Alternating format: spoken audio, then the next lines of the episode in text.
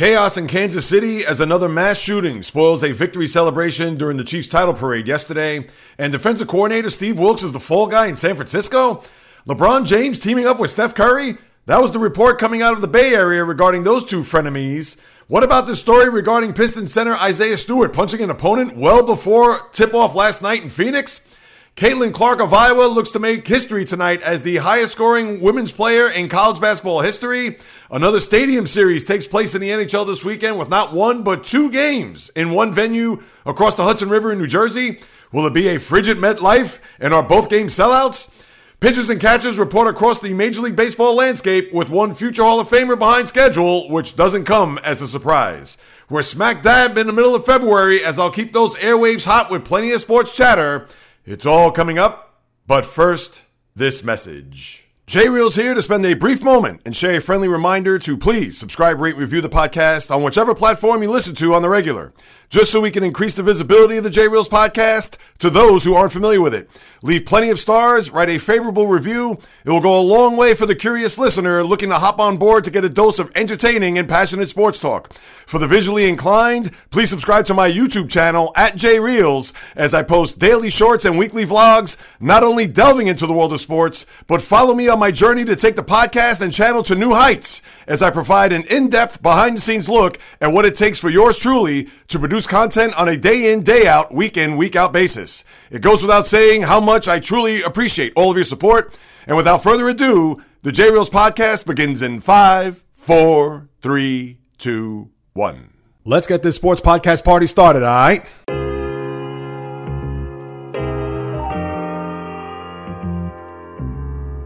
The J Reels podcast. Why don't you wait until July 1st to make an announcement? What a disgrace. He can rack up all these numbers in October, November, and December, but what really counts is let me see this in January. The sports rebel without a pause, delivering fast paced, jam packed sports talk like no other. Listen, I gotta call it as I see it. He is not a good player. I'm sick and tired of having to deal with the disappointment of this franchise. When does it stop? And yes, another winter that I can sleep in peace. Coming correct, direct, and in full effect. Let's get it. This is the J Reels podcast. Welcome aboard. What is happening, Michael people? Greetings. How are you? How's it going? How's everybody doing out there? What is the latest and greatest? Hope everybody's doing well, feeling fantastic, in excellent spirits. The day after Valentine's Day, hope you all enjoyed it, no matter if you were in the dating phase, long standing partners, or even by your lonesome, as I'll continue this love fest with what warms my heart as I share my thoughts, opinions on all that's happening in the world of sports, as this is the J Reels podcast with your host, J Reels. For my first timers, welcome aboard. And for those who've been banging with me going back to the very beginning, somewhere in the middle, or even as early as this past Monday, I welcome you guys and gals back. And now here we are, just a few days after the Super Bowl, and with all the confetti pretty much swept out of Allegiant Stadium. And now all we have left are, for all intents and purposes, three sports college basketball, NBA, NHL, and yes, we could talk about a few other things that's going to take place. Daytona 500, which I know is this weekend, the Super Bowl of racing, which I can't really get into people. I can't even begin to think who's a favorite. How could I handicap this whole thing? Absolutely not. So, for the racing fan out there who is probably wondering whether or not yours truly is going to roll up my sleeves to see what could happen here come Sunday. I don't even know when the race starts. Is it 12 noon there in Daytona Beach, Florida? But now we get into the sports dead zone where things get relatively quiet. And yes, there will be some things that will pop up along the way as we are just a month away, actually a little bit more than a month away from the NCAA tournament, March Madness. Baseball, which pitches and catches, as I'll get to later on, officially hope springs eternal throughout Florida and Arizona as all of the teams will get ready to have the position players come in by early next week. But even then, is anybody going to be geeked up or pumped up to look forward to baseball right now as we just got out of the NFL season? And even though we could take a look at what's going to happen here in baseball with Shohei Ohtani coming in, feeling like a rookie all over again. And ah, these are stories that obviously we're going to try to hang our hat on because not to say we got absolutely nothing, but it is a little bit of a wasteland with some tumbleweeds and having a scenario where we're going to be reaching for some content throughout the course of the next five, six weeks. And you know, sports, there's always something percolating. But with that being said, it's going to be maybe not tough sledding, but it may be a bit of a slog between now and let's say, what is that, March 21st, which the tournament will begin in earnest. I get it, the 19th, two days after Selection Sunday, with the first four that will make it into the tournament come Thursday and Friday. But this is what we have, people. And this is even more challenging for yours truly. I love this time because we have some content and some things to get into, and maybe stuff that would I probably wouldn't normally unpack, which I will certainly do so starting today over the course of the next month and change before we get to baseball, before we get to the best month of sports, which is in April. To me, there's no disputing it. We could talk about October all we want, and I've discussed that on the podcast ad infinitum during these sports dead zones. But let's get right to it. Let me not bore you with any of that rigmarole. To put a closure on the NFL, I don't want to say season because we all know it ended there Sunday night with the Chiefs winning a Super Bowl. And sadly, I have to start off with this. So the parade took place through Kansas City, downtown. I guess a million people showed up for their third parade in the last five years. And sadly, it was marred by another mass shooting near Union Station in Kansas City to the numbers where they're staggering 22 injured, one dead. I believe a couple of suspects have been taken into custody. Why this happened, and we've seen scenarios in the past where teams who have not won a championship in quite some time, you'll hear about maybe cars burning on the side of a road or people just acting a fool, whether it's vandalizing property or maybe even a scenario where fights have broken out, people have been arrested, etc. But to have a mass shooting at the center of what was supposed to be a celebration. And yes, I could get into all of the parameters regarding gun control in this country and I don't have to tell you how despicable how we become desensitized to it when it comes to these mass shootings and I'm only going to spend a minute on this. This isn't for me to get on a soapbox and talk about what America should do or shouldn't do, but we all know what's right and what's wrong. And if America is not going to wake up, and I don't think they ever will, let's face it, because we can have a zillion mass shootings as we've had here over the last God knows how long, and it's one ear and out the other. And the powers that be of this nation of ours, they're not going to do anything about it if they're not going to do it based on yesterday or Uvalde, Texas, or going all the way back to Columbine, where, let's face it, this is where this trend started 25 years ago, this coming April. I mean, think about that. It seems like every other day we've had these shootings, and it becomes a situation where there's an outcry, whether it's Sandy Hook, I'm in Connecticut, where all those kids were uh, in the school there, as well as Uvalde a couple years ago.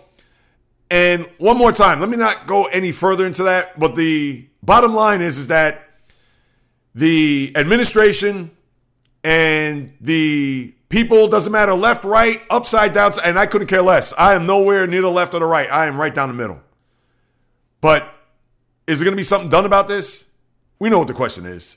Absolutely not. So I'm just going to put it right there and move forward. But just another terrible incident that this country has to endure, and it just becomes a thing where you shake your head and even to a certain extent you shrug your shoulders because it's not as if anything's going to happen or come about. Whether it's yesterday, last week, last month, last year, last decade, last two decades. So prayers go out to, again, not that that's going to really mean anything in the grand scheme of things, but of course, heartfelt emotion, thoughts, etc., are going to go out. But when does it stop? When we are just going to continue day in and day out just to send the prayers to Kansas City or prayers to this part of the country or prayers to this city, this town, etc. Can we stop this already? Now let's move on to what's happening. In this case, it's off the field, but for the San Francisco 49ers, and I understand they lost the Super Bowl there on Sunday, and Sadly, there's a fall guy that's going to be attached to this, and it's the defensive coordinator, Steve Wilks. And by any means, he should have not have lost his job over what happened there Sunday because think about it. Kyle Shanahan, John Lynch, the GM of the 49ers, and of course Shanahan being the coach, we get it that in the latter part of regulation, that final minute 53 where the Chiefs went down and kicked a field goal, and then in the overtime when they scored the game winning touchdown for them to win their third Super Bowl in the last five years, what made them think that Wilks is going to be the guy that's going to get plucked here and said, you know what, we're going to have to let him go based on the direction of the organization and our philosophy as far as defense is moving forward. Are you serious?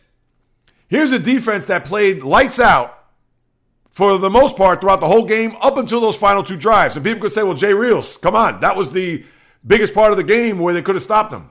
Well, how about running the ball if you're Kyle Shanahan in that third quarter to where they only ran the ball twice?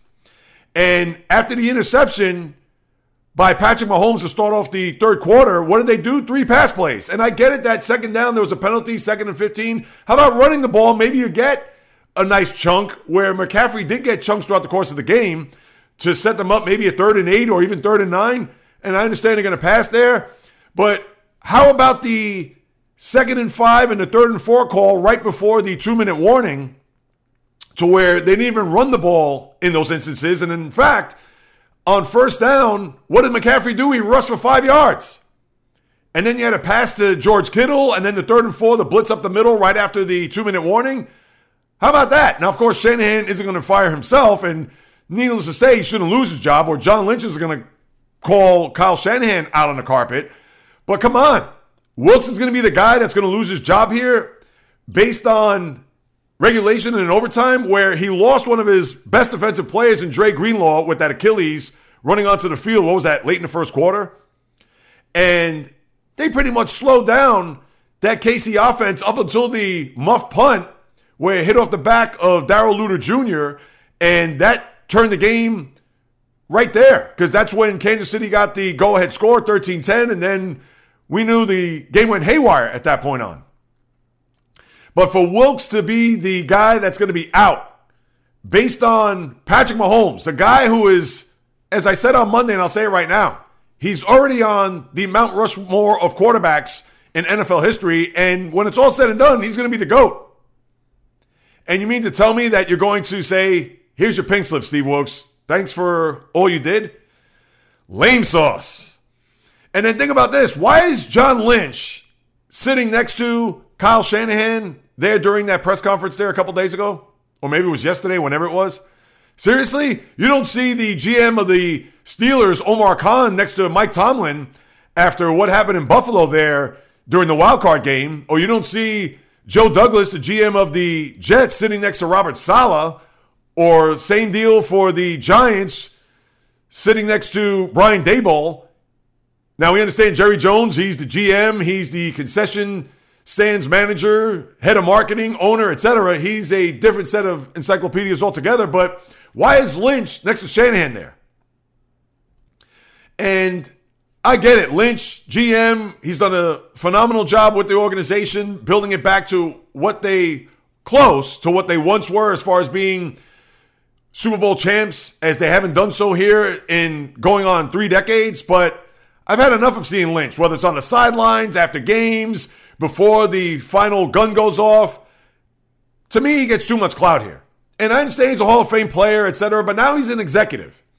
And even though he could get a good feel of knowing what the locker room and taking the temperature, considering he was a player and a Hall of Famer, and I'll say borderline, I might add. Can I just throw that in there? I know I'm throwing cold water all over the place, but enough. I'm tired of seeing John Lynch. He doesn't need to sit next to Kyle Shanahan. Let him answer his own questions, and that's that. Which also, on top of this, before I move on to other stuff, on top of all that, where Kyle Shanahan mentioned in the postgame, I didn't talk about this on Monday's podcast, but for him to come out and say that the reason why he took the ball in the overtime is because he wanted to have the third possession. Meaning that if San Francisco, as they did kick the field goal, and let's say Kansas City kicked the field goal as well, he'll get that third possession whether the game was tied and not knowing that Mahomes, of course, is going to go down the field to win the game, considering that they kicked a field goal and the next possession pretty much was going to ice the game unless the Chiefs kicked the field goal. But then for John Lynch to sit next to him and say, oh no, well, the defense was gassed. That's why we took the ball. Well, let Shanahan answer that question. Seriously, John Lynch doesn't even need to be there. And as it is, I didn't have any problem with Shanahan taking the ball in overtime. And even though he didn't state that the defense was gassed, considering they were just off the field in that final drive that set the game into overtime, but I just don't like to have this GM sitting next to the coach. Uh-uh. I've had enough. And enough of the Niners. I'm sick of them. I'm glad they lost. And now they have more answers to deal with this offseason and trying to get themselves to see if they could get not only to a Super Bowl, but finally win one for the first time since 1994. So that's what I got with the football. Let me pivot and go now as I lace up the high tops to the association. There's a few things to chew on here as we get set for an all star weekend, which I am not going to watch or follow, and I haven't done so in years. I know it's the first time in quite some time where you're going to have the East versus West as opposed to the captains manning their teams, whether it was last year, what was it, Team Antetokounmpo versus Team LeBron James. Thankfully, that's done, but even then, that's not going to make me gravitate to watch the All Star game come Sunday night TNT. And I get it, you also have the skills competition, whether it's the three point shot, which I believe – Sabrina Ionescu and Steph Curry, they're going to go at it. I don't know if it's a one on one deal or if she's a part of this, who knows?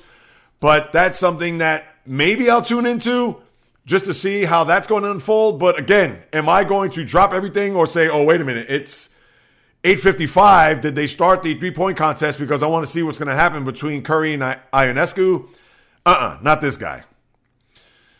So, with the All Star break ahead and a couple of games here tonight of note, but we found out yesterday that there was a report right before the trade deadline, which is a week ago today, that the Warriors were actually flirting with the idea and inquiring about the pursuit of maybe having LeBron James a member of the Golden State Warriors. Did you see that? Now, the first thing I thought of was like, no, there's no way. I mean, seriously, like, why would Golden State even think to bring in LeBron James at this juncture of his career where we understand that he's entrenched in LA? And I understand it's right up the coast. What is it? An hour plane ride tops? And for LeBron, who has his son playing at USC and his complete empire that's down there in Southern California, and understand he's still being the same state and what have you, but they kicked the tires on this possible deal and the Lakers refuted that, as well as LeBron. Even his representation, Rich Paul, said, uh uh-uh, uh LeBron's not going anywhere. There's no way. Don't even think about it. All right, fine. But you know, if LeBron did want to make a pivot and happen to go from Tinseltown, LA up to the Bay Area, he certainly has the power to veto any type of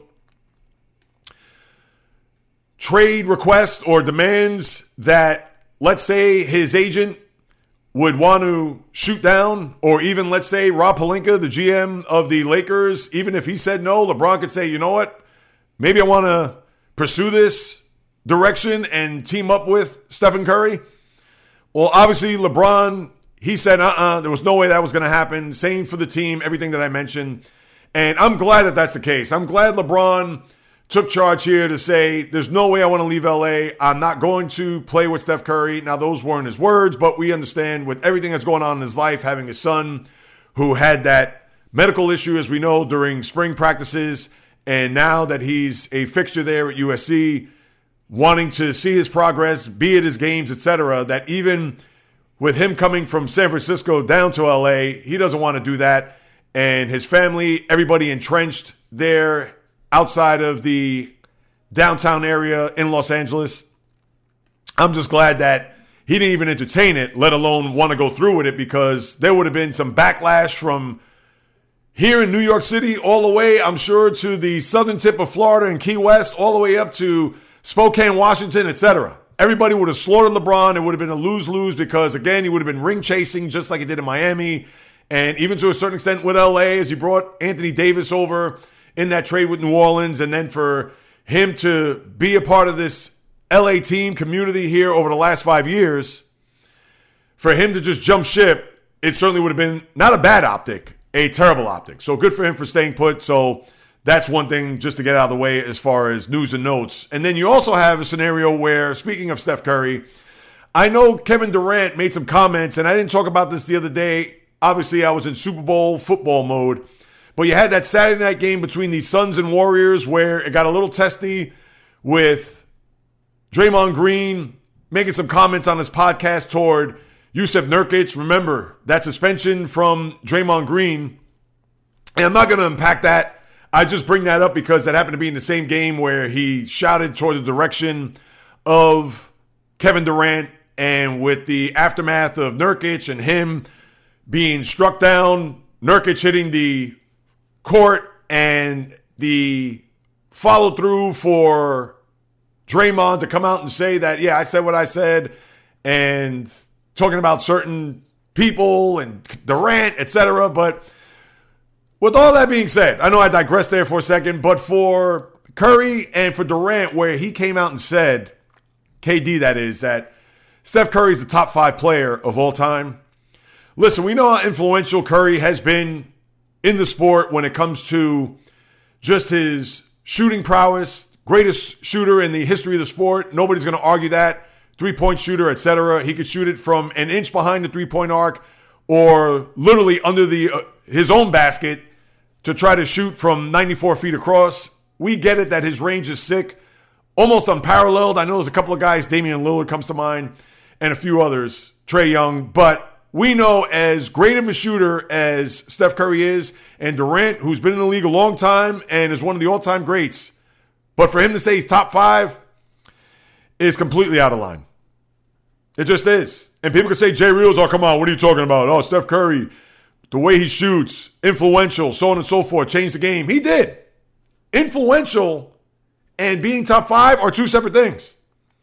Because I can name not even top five, I can name 10 players in the history of the sport that are better than Steph Curry or that you'd want in a big spot over Steph Curry. Jordan, no brainer. Magic Johnson, who's also part of that influential conversation as being a six-nine point guard, winning five titles and one in his rookie year at center. What did he put up? 42, 15, and 9? We can go through the whole list. Bird. You want to say Tim Duncan? I understand Tim Duncan was a power forward, but he's the greatest power forward of all time. Would you rather have him in a big spot or Steph Curry? And I get it that Curry is going to put those daggers in the opposing team's heart when it comes to crunch time and being clutch, etc. But give me Tim Duncan over Steph Curry.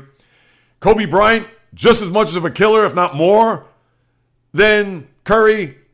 So for Kevin Durant to say that, maybe it was just because they lost and Curry hit that dagger three, which set them up for victory there in San Francisco Saturday night. But to me, Kevin Durant, I thought that that was totally out of bounds for him to say that Curry's a top five player of all time. You want to argue top 10? I can even argue that. He's not in my top 10. He's between 10 and 15 somewhere. But top five? Let's be real. You had this incident last night in Phoenix where Isaiah Stewart, the center of the Detroit Pistons, who were visiting the Suns, which happens to be the first visit for Monty Williams. Remember, he was fired as Phoenix Suns coach last year. So he made his return to the desert. And for whatever the reason, as the teams, or I should say the team, Detroit was entering into the building and for whatever the reason happened to cross paths with the Suns player Drew Eubanks. And next thing you know, he's being arrested because he assaulted him with a punch. Who knows how it started? Who knows if this goes way back? If this was something that maybe just triggered Stewart, who know I who I have no clue. And yes, he was arrested, got a citation. I'm sure he's probably going to have to do some sort of time, not necessarily jail time, but maybe who knows? I don't know what the laws are in Phoenix for something like that. Whether it was unprovoked or not, who knows? But that was just a strange story coming out of Phoenix there last night. And if you remember a couple of years ago on the court, Isaiah Stewart got into it with LeBron James, where I believe he was suspended a couple of games, where LeBron was suspended one game. So who knows if this is an anger management issue? Obviously, I am nowhere near the pulse of Isaiah Stewart and his behavior or anything like that. But something like this does raise a red flag because you can only think back to that on court issue with LeBron. And then for this to happen in the bowels of the Suns arena and where this came from, how did this come about, etc., no one has a clue. So just a strange set of circumstances there, and you only hope that Eubanks is fine. And he actually played in the game last night, so it wasn't a situation where he had to go to the hospital. Although he got treated for a mi- minor injury, who knows what that was. But yeah, just I mean, I don't know that you talk about bizarre.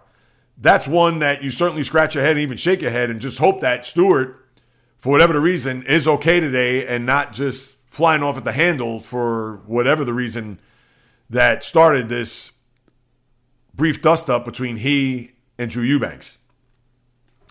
Besides that, what we have here in the association as we get into the break, I know the Celtics put up a 50 point victory. That's right, 5 0, not 1 5 against the Nets as they swept the home and home there, Brooklyn Tuesday, last night in Boston. And I will say this if Joseph Tsai, the owner of the Brooklyn Nets, is going to even think about firing Jacque Vaughn, then he needs to sell the team. And I'm not trying to make Jacque Vaughn out to be Phil Jackson. But for his team to be disbanded over the last couple of years, as we've seen, and I'm not going to be a shill for the Brooklyn Nets either, but yes, that's an embarrassing loss last night when you lose by 50. What was it, 136 86? And we understand that their team is below average. When you look at the standings, what are they, 21 and 33? And they're probably not going to make it into the play-in tournament, even though they are currently, what, two and a half games back. So they're still within striking distance, but we wouldn't expect them to do much, even if they do qualify for the play-in tournament. But Jacque Vaughn, he's probably going to end up being, let's go back to that term, fall guy, like Steve Wilks earlier. But that would be a shame because it's not all on him. It's because of the way the team is constructed. They have some good young players. Mikal Bridges, I know Ben Simmons is now, believe it or not, back in the lineup and trying to make some contributions and amends for all the injuries and everything that's transpired in his basketball career over the last couple of years.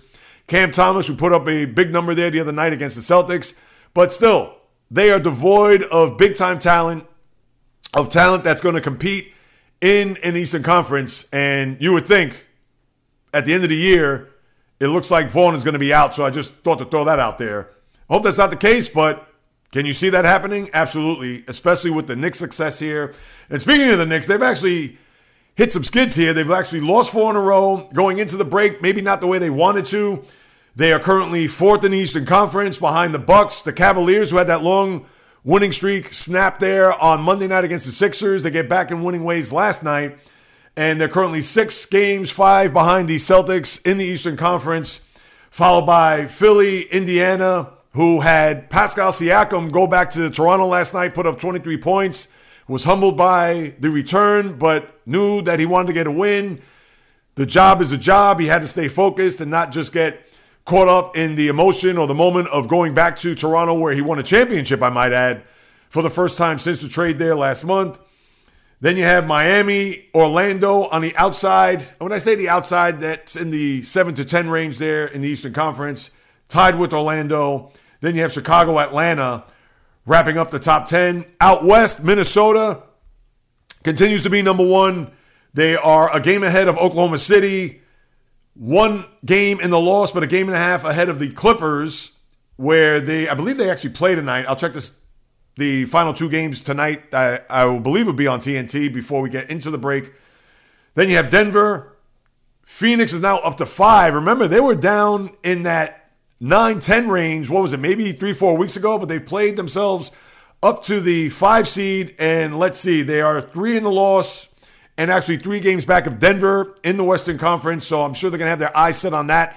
Maybe to have a rematch. Remember, they played in the conference semifinals last year where the Nuggets won in six. And currently, if the season ended today, Denver would have the home court advantage. So maybe the Suns will have their eyes set on that when it's all said and done. Followed by Dallas, Sacramento, the Kings, and Golden State, although they played better. The Warriors, as of late, as I talked about there on Monday, but with the Jazz just a game and a half behind and actually three in the loss. So that's something to keep in mind in the Western Conference for that final spot in the 9 and 10 range. And with the Lakers two games ahead of the Warriors there in the West, you would think that they should be in decent shape when it comes to going deeper into the year and not having to worry about the Utahs, even the Houston Rockets of the world trying to creep up and see if they could take one of those final couple of spots before we get to the postseason, which is still a couple of months away. And the long NBA season that is will continue to do just that. Obviously, there'll be a pause with the break here and with the final couple of games tonight before the season or the schedule picks up next Thursday. Tonight, you have three games Milwaukee at Memphis, Golden State at Utah, Minnesota at Portland before you have the pomp and circumstance of the All Star weekend, which I believe is in Indiana, is it not?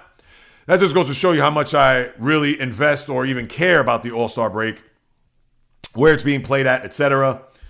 So that's what you got with the NBA. Real quick with college basketball, I know you had Syracuse beat North Carolina, number seventh ranked, the other day. So that just adds another wrinkle to this, what's going to be a wild and unpredictable next month as we get into the tournament. Now, remember, Selection Sunday is a month from Saturday, St. Patrick's Day. So there's plenty of time to see what's going to happen, what's going to shake down. I know last week I talked about if they were four number one teams, if you had your brackets today, what would they be? And they probably would be the teams that have been at the top for the most part, whether it is UConn, whether it is Purdue. I know North Carolina, they were three at one point, but they have dropped down considerably.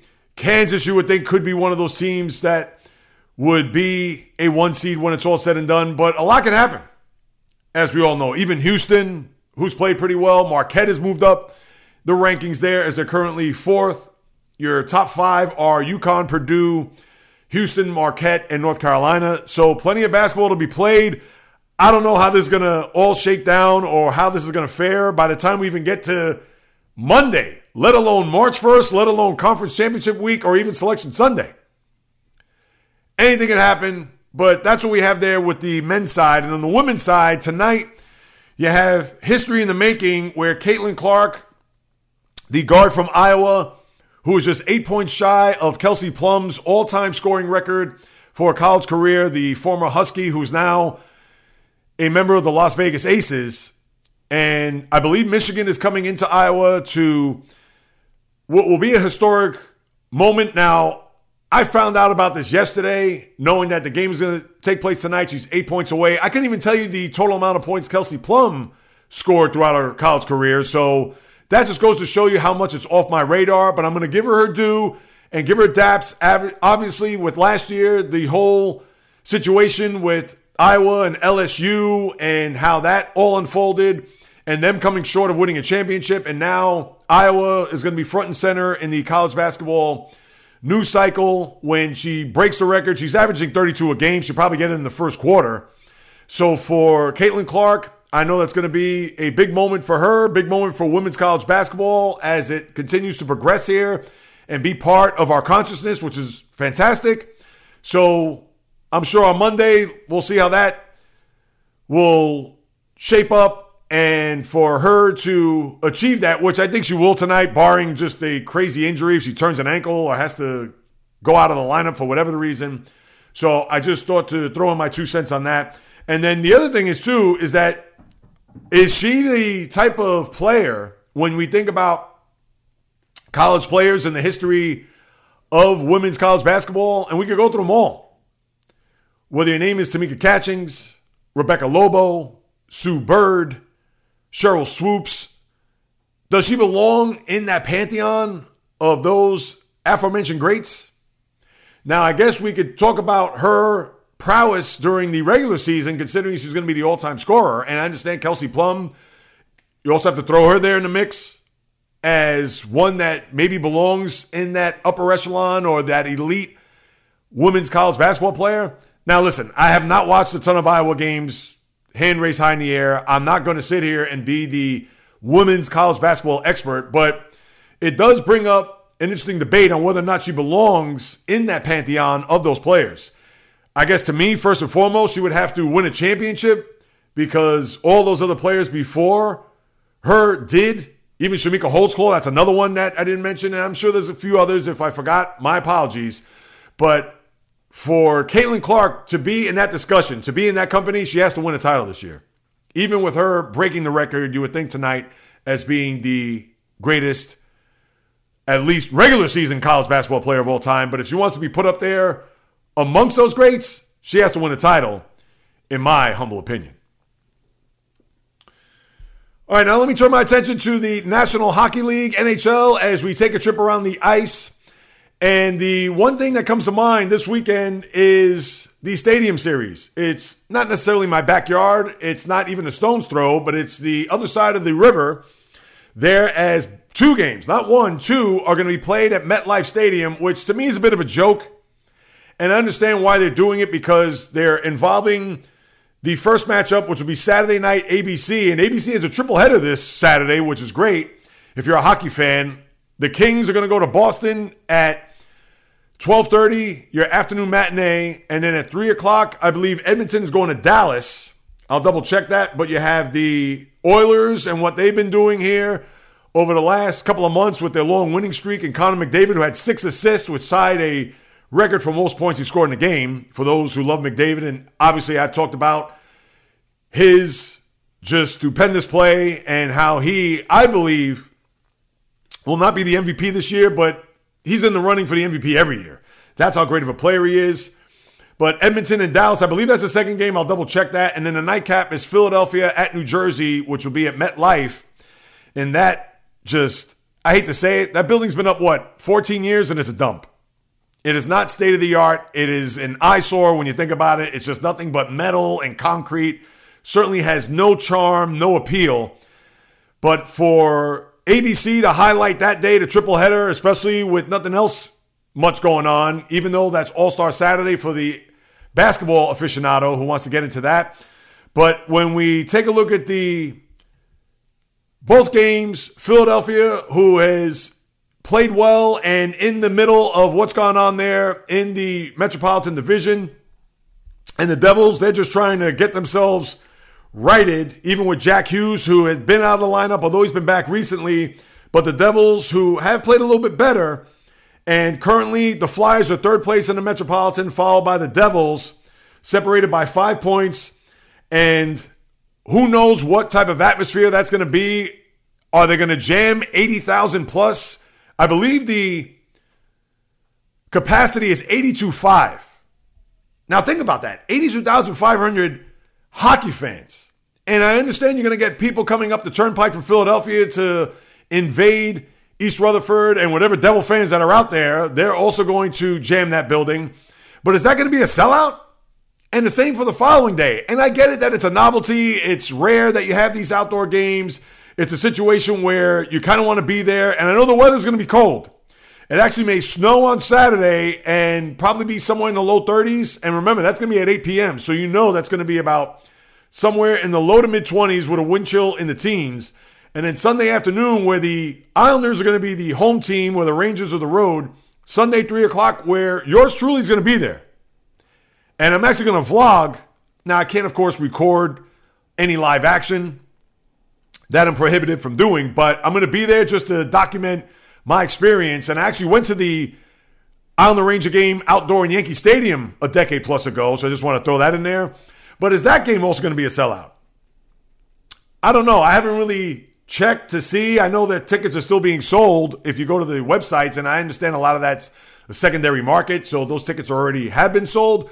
But are you really going to be able to jam on back to back days 82,500? that's something I'll definitely monitor, and I'll be in the building for the second one. So, you know, come Monday on that podcast, I will definitely go in on whether or not it was packed to the gills with hockey fans wanting to experience and witness an outdoor game with the Stadium Series here in our local area. Again, Flyers Devils Saturday night with the Islanders and Rangers playing Sunday. And I might add, that is going to be the first of four matchups between the Islanders and Rangers this year. And here we are, mid February, and they haven't even played one game yet. With the first one being out at MetLife Stadium. And yes, 3 o'clock Saturday, Edmonton and Dallas. So you have some good matchups there for the hockey fan that definitely wants to sink their teeth into what's going to happen there on the ice. So have at it there Saturday. And of course, we'll recap all that come Monday. Now, a couple of other things on the NHL front. I talked about this on Monday where Morgan Rielly of the Maple Leafs got five games, which I thought that was going to be the case for cross checking Ridley Greig, the Ottawa Senators player. He of the slap shot into an empty net, literally from two feet in. And Greig, who made some comments there for the first time since the incident, which I believe happened Saturday night, how he came out and said that he was in the heat of the moment by taking that slap shot. Literally, if you go to YouTube and check it out for yourself, there hasn't been any player, and I've been watching hockey and following hockey going back to the late 70s. I have not seen a player from literally two feet in take a slap shot into an empty net. So I don't want to hear that I was caught up in the heat of the moment of what was at the time, I believe the score was 4 3, or maybe even 4 2 for that matter, but it was 4 3, and then he had a complete breakaway, nobody in front of him, and he literally, it was almost, if you want to call it a slam dunk of hockey, that's what it was. And then Morgan Rielly, instead of going over there, maybe having a few words and saying, hey, let's go, I got to drop the gloves with you, what does he do? He decides to cross check him in the face or in the head, upper body, etc. Which to me, that doesn't fly because that is just a Bush League cheap shot play on Rielly's part. And I'm sure he's not a tough guy in the least. And not to get on that soapbox, I talked about this on Monday, but bring back the tough guy, bring back the enforcer in the NHL for every team to have at least one. Not just a smattering of the Ryan Reaves and the Matt Martins and the Tom Wilsons of the world. Uh uh The Eric, the Lauriers. I don't want to hear it. I want one guy on each team because you won't have incidents like this when you have guys that are going to have free will to take liberty of a cheap shot like Morgan Rielly did. And I wish you would have got more games on top of that. I understand five is probably the sweet spot. That's probably what he deserved, and I'm sure he's a first time offender, but still. The NHL wants to get rid of it, then you know what? Bring back the fighter, bring back the tough guy. And you're not going to see that because you think guys are going to take liberties of shots like that, knowing that they're going to have to deal with the toughest guy in the league or toughest guy in the team, whether it be maybe not in that game because that happened in the closing seconds, but if Ottawa and Toronto meet up again, which I would think they will one more time at least on the schedule, then next time around, Ridley Greig's on the ice and the tough guys out there, it's going to be all right. Now you got some punishment headed for you coming your way. So, ah, I tell you, hockey is forget about a shell of its old self. Ah, let me not even go there.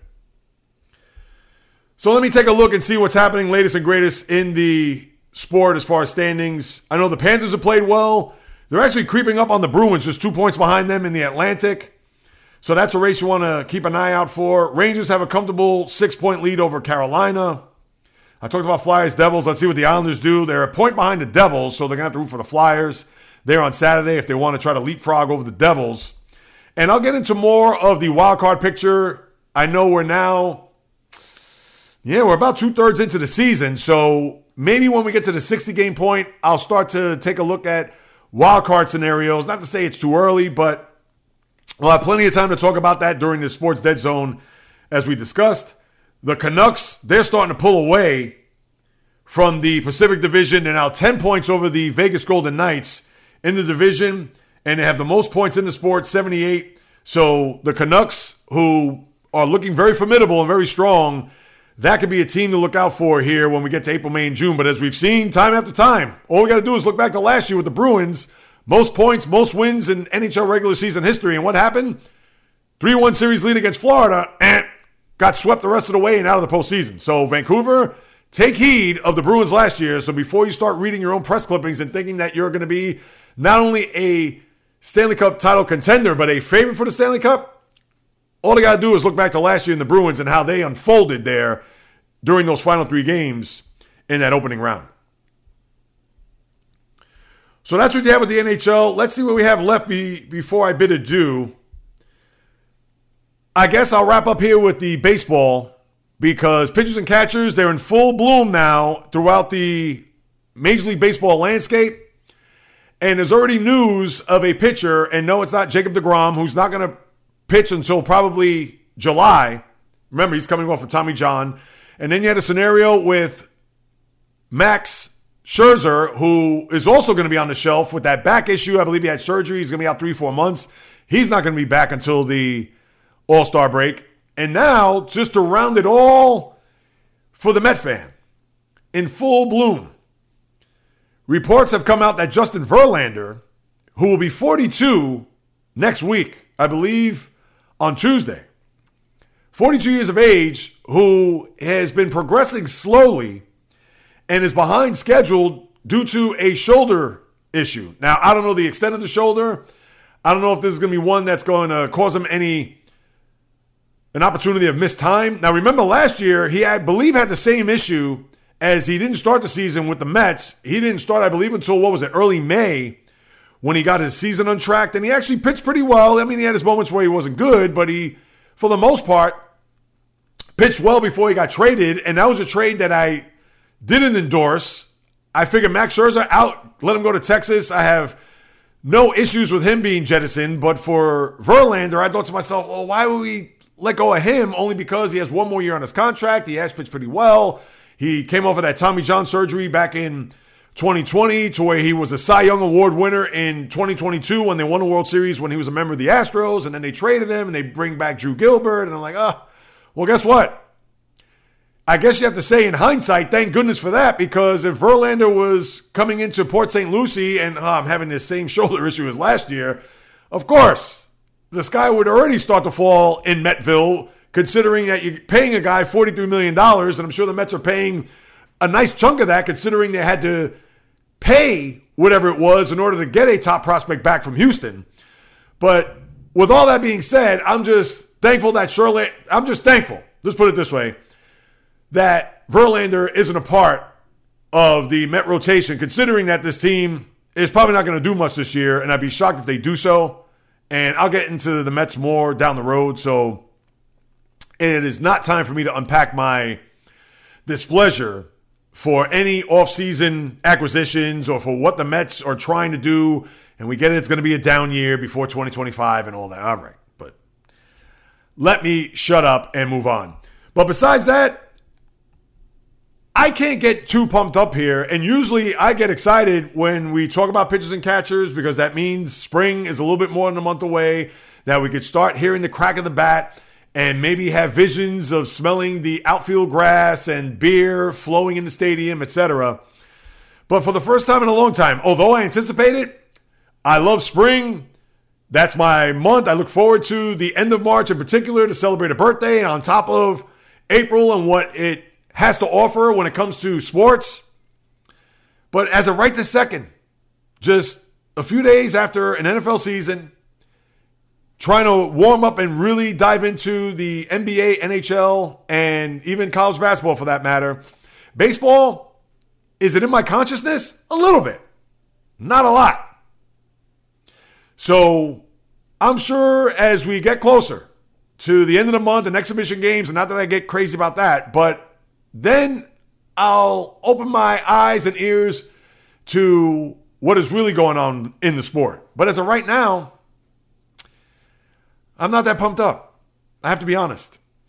And mind you, in closing, Blake Snell, Cody Bellinger, Matt Chapman. I'm sure I'm forgetting another free agent or two. Are these guys going to sign on the dotted line come February 20th, or is this going to be a thing where Scott Boras is going to price these guys well out of their bracket for years and annual cost and length of the contract, etc. When it comes to the total amount, it, to me, I don't know if that's even going to happen here over the course of the next few days or coming weeks.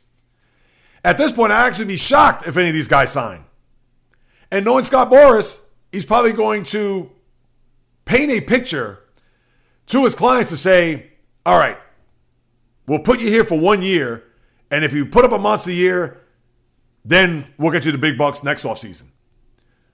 Well, Blake Snell's not going to say that because he just came off of a Cy Young Award winning campaign as a member of the Padres. His stock's probably not going to be any higher than what it is right now. And as it was, the reports are what? Nine years, $270 million? Are you nuts? Scott Kazmir 2.0, as I've said time after time with him. So who knows? I couldn't tell you I'm sure they're going to get a job at some point. I'm sure somebody's going to sign them. I don't know to what length, how much, etc. But pitchers and catchers have reported, and the position players are not too far behind. Could the same be said for the aforementioned Snell, Bellinger, and even Matt Chapman? I guess we'll have to wait and see. That'll do, my good people. Another episode just about in the books. As always, thank you so much for carving out precious time out of your day to listen to what it is I have to say about what goes on in the world of sports. If you haven't done so, please subscribe, rate, review. Don't me a few stars, write a review. I greatly appreciate it. That's going to be a big boost and a help to getting the word out there of what yours truly is doing now, being a full time content creator, producing and hosting this podcast, putting this up on my YouTube channel at JReels, etc. So please pass this along to the sports fan in your life, whether they're casual, diehard, can't get enough, friends, family, foes, enemies, frenemies. I don't care. Just get it out there, people. Again, it is certainly appreciated.